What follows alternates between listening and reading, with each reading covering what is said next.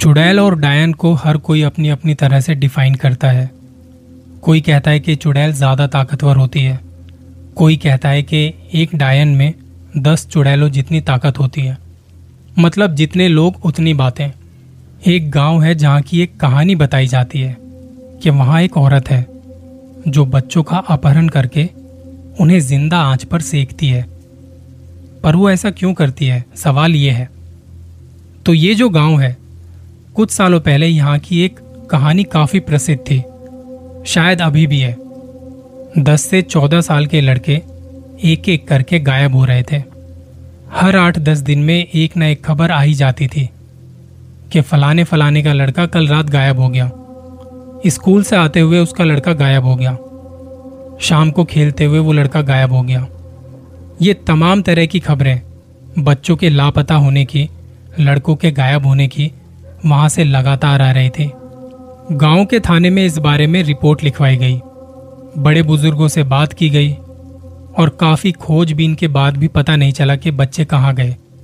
और ये बात तब की है जब सीसीटीवी कैमरे वगैरह भी नहीं होते थे। बच्चों के लापता होने की वजह से यहाँ खौफ का माहौल था। बच्चों को स्कूल भेजना बंद कर दिया गया था। उन्हें बाहर खेलने नहीं दिया जाता था।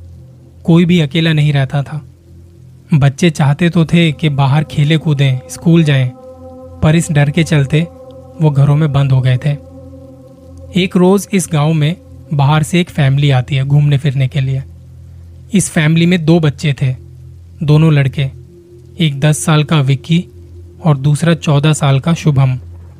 बच्चों को स्कूल में एक प्रोजेक्ट दिया गया था कि गाँव को एक्सप्लोर करो अपनी इन गर्मियों की छुट्टियों में और वहाँ के बारे में कुछ आर्टिकल लिखना। जब ये फैमिली आई इस गाँव में तो इन्हें यहाँ के बारे में जरा भी अंदाज़ा नहीं था कि यहाँ पे क्या चल रहा है। एक पुराना सा गेस्ट हाउस था वहाँ। इन्होंने यहाँ पर पहले से ही बात की हुई थी। और जब पहुँचे वहाँ तो उन्होंने अपने बारे में बताया, डॉक्यूमेंट्स दिखाए। एक कमरा ले लिया।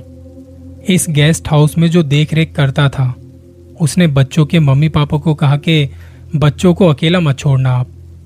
यहाँ पर जो खबरें फैली हुई थी और जो हो रहा था उसके बारे में उन्हें बताया। ये लोग शहर से थे तो इन्हें लगा कि फालतू की बातें ऐसा कुछ नहीं है। फिर भी उनका मन रखने के लिए कहा कि, जी, हम ध्यान रखेंगे इस बात का। दिन में थोड़ा आराम किया और शाम को निकले बाहर। इन्हें वहाँ इतने लोग नज़र नहीं आ रहे थे। और बच्चे तो बिल्कुल नहीं।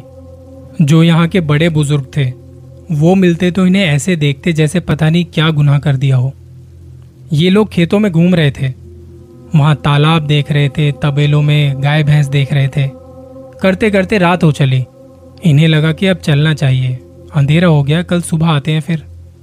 ये लोग गेस्ट हाउस में आ गए और बाहर रिसेप्शन पर खाने का ऑर्डर दे रहे थे।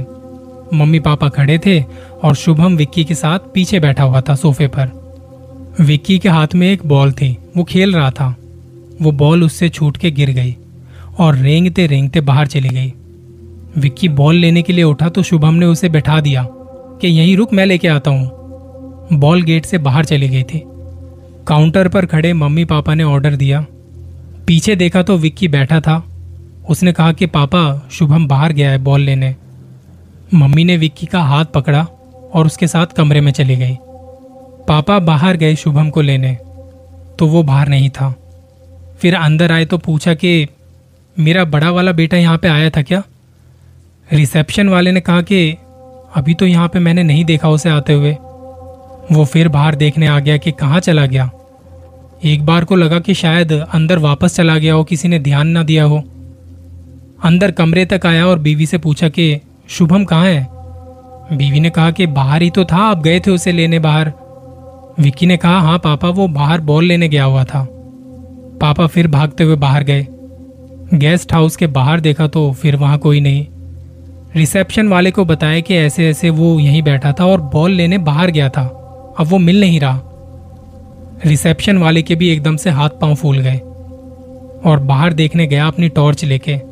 उसे आवाज़ दे रहे हैं। थोड़ा और आगे गए तो गाँव के कुछ बड़े बुज़ुर्ग हुक्का पी रहे थे।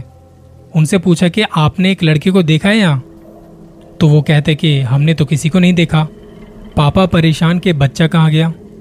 तब उन बुज़ुर्ग में से किसी एक ने पूछा कि, कितने साल का बच्चा था? पापा ने बताया कि, चौदह साल का लड़का है मेरा। ये सुनते ही उसने बोला, बच्चा किसी बड़ी मुसीबत में है। यहाँ से बहुत बच्चे गायब हो रहे हैं। दस से चौदह साल की उम्र के लड़के। मैं तुमसे कहूँगा कि पास के थाने में जाके इस बारे में रिपोर्ट करवाओ। हम भी चलते हैं तुम्हारे साथ में। ये लोग थाने पहुँचे और वहाँ बताए कि मेरा बड़ा बेटा, शुभम, घंटे भर से गायब है। गेस्ट हाउस के बाहर गया था, तब से मिल नहीं रहा। पुलिस वालों के पास पहले भी ऐसी कंप्लेंट्स आई हुई थी। तो उन्होंने पाँच छह लोगों की टीम बाहर बच्चे को ढूँढने के लिए भेज दिया। गाँव में अब ये बात फैल चुकी थी। सबको पता लग चुका था कि कुछ तो गड़बड़ है। शुभम कहाँ था किसी को कुछ पता नहीं था।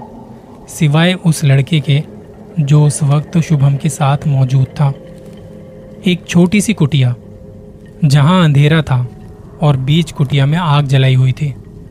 अंदर के कमरे से एक औरत बाहर आती है, जिसके हाथों में कढ़ाई थी। उसमें कुछ मिट्टी थी, जिसमें वो पानी डाल के उसे हाथ से मिला रही थी। शुभम यहाँ से सुबह सुबह के रो रहा था। बार बार कह रहा था कि, मुझे घर जाना है, मुझे घर जाना है। मेरे मम्मी पापा इंतज़ार कर रहे हैं। वो औरत अपना मुँह बिना ऊपर किए, आँखें ऊपर करके उसे देखती है। बिल्कुल चुप सामने बैठा दूसरा लड़का भी ये देख रहा था उस औरत ने कहा पहले तू फिर तेरा नंबर आएगा उस औरत ने मिट्टी का लेप हाथों में उठाया और शुभम को लगाने लगी। उसके कपड़े उतार दिए थे। वो काँप रहा था। डर के मारे उसकी हालत खराब थी। इसी बीच वो दूसरा लड़का वहाँ से खिसकते हुए थोड़ा बाहर की तरफ़ जाता है। इस औरत का ध्यान उस पर नहीं था। जैसे ही वो बाहर आया, वहाँ से भाग गया। उसके हाथ बंधे थे और भागते भागते वो गाँव के इलाके में आ चुका था। वहाँ आके चिल्लाने लगा, चीखने लगा। उसकी आवाज़ सुन के कुछ लोग वहाँ आ पहुँचे। जल्दी से उसके हाथ खोले। उससे पूछा कि क्या हुआ? तो कहने लगा कि वहाँ उस औरत ने मुझे बाँध के रखा है। एक लड़का और है जिसे पकड़ के रखा, उसे वो मार देगी। पंद्रह बीस लोग जल्दी से उस तरफ़ जाने लगे। उनके हाथ में डंडे थे और जिसको जो मिला, उठा के वहाँ पे चल दिया। रास्ते में पुलिस वाले भी मिल गए, उन्हें बताया इस बारे में। वो बच्चा जानता था कि वो औरत की कुटिया कहाँ पे है। जब वहाँ पहुँचे तो बाहर से देखा कि एक औरत है जो एक लड़के के कपड़े उतार के उस पर मिट्टी का लेप लगा रही है। उसके साथ में एक हथौड़ा रखा था और एक मोटी सी सरिया, एक बड़ी सी रस्सी भी थी। उस औरत का ध्यान मिट्टी लगाने पर था और वो कुछ गुनगुना रही थी। चार पाँच पुलिस वाले धीरे से उस औरत के पीछे से अंदर कुटिया में घुसे और उस पर टूट पड़े। फिर गाँव के बाकी लोग भी आ गए। सबसे पहले शुभम को खोला और उसे बाहर लेके आए। आठ दस गाँव के लोगों के साथ वो बाहर खड़ा बुरी तरह से काँप रहा था, वो रो रहा था। अंदर वो औरत एक एक करके सबको देख रही थी। गाँव वालों ने उसके हाथ बाँध दिए और कुटिया से बाहर निकल के उस कुटिया को आग लगा दी। उस औरत के चीखने की आवाज़ वहाँ से आ रही थी। पुलिस वालों को भी पता था कि इस औरत ने सभी बच्चों को गायब किया है। गाँव वाले भी जानते थे कि यही औरत है। दरअसल वो औरत एक डायन थी, जो 10 से 14 साल के लड़कों को उठा लाती थी। फिर उनके शरीर से कपड़े निकाल के उन पर मिट्टी का लेप लगाती थी। उनके बालों को खींचकर सर से अलग कर देती थी और सर में हथौड़े से एक सरिया गाड़ के उन्हें रस्सी से लटका देती थी आग पर। जब वो बच्चे जल रहे होते थे तो उनकी आत्मा को खींचती थी और अपनी शक्तियों को और बड़ा करती थी। गाँव वालों को लगा कि अब उस डायन को जला दिया है। अब बच्चे गायब नहीं होंगे। दोबारा से बच्चे स्कूल जाने लगे, खेलने कूदने लगे और सब कुछ नॉर्मल सा होने लगा। पर अब जो होने वाला था, वो बिल्कुल भी नॉर्मल नहीं था। एक शाम खेतों का काम करके दो लोग साथ में घर लौट रहे थे और उन्हें ऐसा लगा कि पीछे पीछे कोई आ रहा है। वो दोनों रुके और पीछे देखा। पीछे देखते ही उन उनपे एक हथौड़े से वार हुआ। जली हुई हालत में हथौड़ा लेके वही डायन खड़ी थी। इस बार वो पहले से ज़्यादा खौफनाक लग रही थी। अगले दिन गाँव के कुछ लोगों ने उन दोनों की लाश वहाँ देखी। तो ये बात गाँव में आग की तरह फैल गई। कोई समझ नहीं पा रहा था कि उनकी ये हालत किसने की। रिपोर्ट लिखवाई गई, उनका अंतिम संस्कार कर दिया गया। वो दिन बड़ा भारी था इनके लिए, क्योंकि गाँव में सब मिलजुल के रहा करते थे। किसी का किसी से कोई मन मुटाव नहीं था। रात को गाँव की बैठक के आसपास तीन चार लोग हुक्का पी रहे थे। यही बातें चल रही थी कि किसने किया होगा और अचानक बात करते करते चुप से हो जाते हैं। एक गाने की आवाज़ आ रही थी, जैसे कोई औरत कुछ गुनगुना रही है और साथ में एक ऐसी आवाज़ भी जैसे कोई लोहे के हथौड़े से कुछ पीट रहा हो। बैठक में एक छोटा सा बल्ब जल रहा था, वो भी अचानक से बंद हो गया। उस सन्नाटे में वो गाने की आवाज़ बहुत खौफनाक थी। इनमें से एक डर के मारे उठ के अपने घर की तरफ़ चल देता है। वो आगे पीछे देखता हुआ भागने लगा। जब वो इनकी आँखों के सामने से गायब हुआ तो एक ज़ोर की आवाज़ आई। ये लोग यहाँ से उस आवाज़ की तरफ़ भागे और देखा तो इनके साथी की गर्दन अलग पड़ी थी और उसका शरीर अभी भी तड़प रहा था। ये लोग डरते हुए पीछे पलटे तो सामने वही डायन खड़ी थी। कुछ गुनगुना रही थी। उसके हथौड़े से खून टपक रहा था।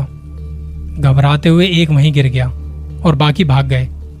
जो बच गए उन्होंने गाँव में जाके इस डायन के बारे में बताया और जितने लोग इकट्ठे हो सकते थे, सारे उस जगह पहुँचे जहाँ उन्होंने उस डायन को देखा था। वहाँ पर दो लोगों की लाश पड़ी थी। दोनों की गर्दन अलग थी और उन्हें किसी चीज़ से काटा नहीं गया था। ऐसा लग रहा था जैसे किसी ने उनके शरीर से उसे उखाड़ दिया हो। लोग इतने डर डर के रहने लगे कि कोई भी अपने घर से बाहर नहीं निकलता था। लोगों का काम ठप पड़ चुका था। घरों में खाने को कुछ नहीं। फिर एक दिन गाँव के सरपंच ने पंचायत बुलाई और सबकी सहमति से ये डिसाइड हुआ कि ये गाँव छोड़ के जाना होगा, वरना हम में से कोई भी ज़िंदा नहीं बचेगा। उस डायन का मुकाबला हम नहीं कर सकते। उसकी शक्तियों के आगे हम कुछ भी नहीं है। और फिर रातों रात वो गाँव खाली कर दिया गया। आज भी उस गाँव में कोई आता जाता नहीं, सिवाय कुछ कुत्तों के, कुछ जानवरों के।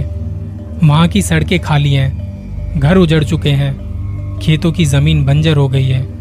एक डायन कितनी खतरनाक हो सकती है, ये शायद अंदाज़ा भी नहीं लगाया जा सकता।